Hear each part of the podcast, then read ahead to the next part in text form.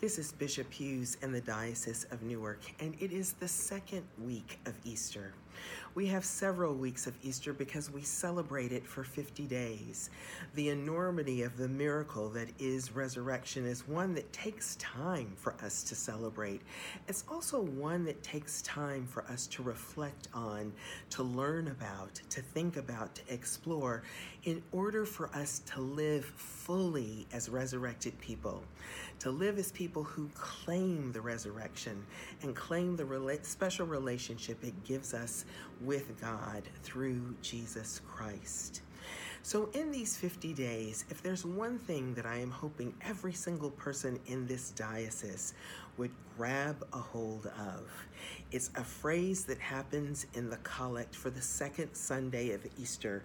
You can find it on page 224 in the Book of Common Prayer. I won't read the whole collect, but the phrase in particular that I'm talking about says, Grant that all who have been reborn into the fellowship of Christ's body may show forth in their lives what they profess by faith. That is, that all of us who believe in Christ, all of us who've been baptized and confirmed in Christ, all of us who follow Jesus, all of us who spend time reading scripture, going to church, receiving communion, saying prayers, receiving prayers, singing hymns and songs, those of us who live in that beautiful community that is Jesus Christ, that all of us would live our lives in such a way that it professes our faith, that you can see in our lives the things that we say that we believe. Imagine the powerful witness that would be all throughout these 50 days of Easter. If every Episcopalian took some part of these 50 days to let people know that they are loved by God, imagine if we spoke the words of love. Imagine if we spoke the words of healing. Imagine if we spoke the name of Jesus Christ. If we could say and say it with um, love and generosity and care and gentleness. I know that Jesus loves you, and I know that Jesus wants good in your life.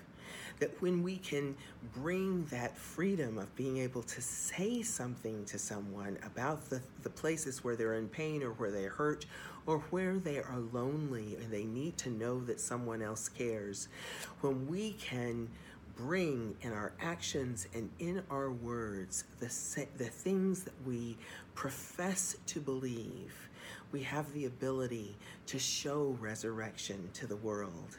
It's important right now. Now is the time for serious Christians in this world. We're at a time where it seems that nothing uh, is more important than being right, being in control, um, winning at all cost, and being an individual, um, having things exactly our own kind of way. And it is God's love for us and our love for God's people that shows us and shows the world something completely different. We are not alone. We are connected to each other. We're always connected to God. And that is something to celebrate every every single one of these 50 days of Easter.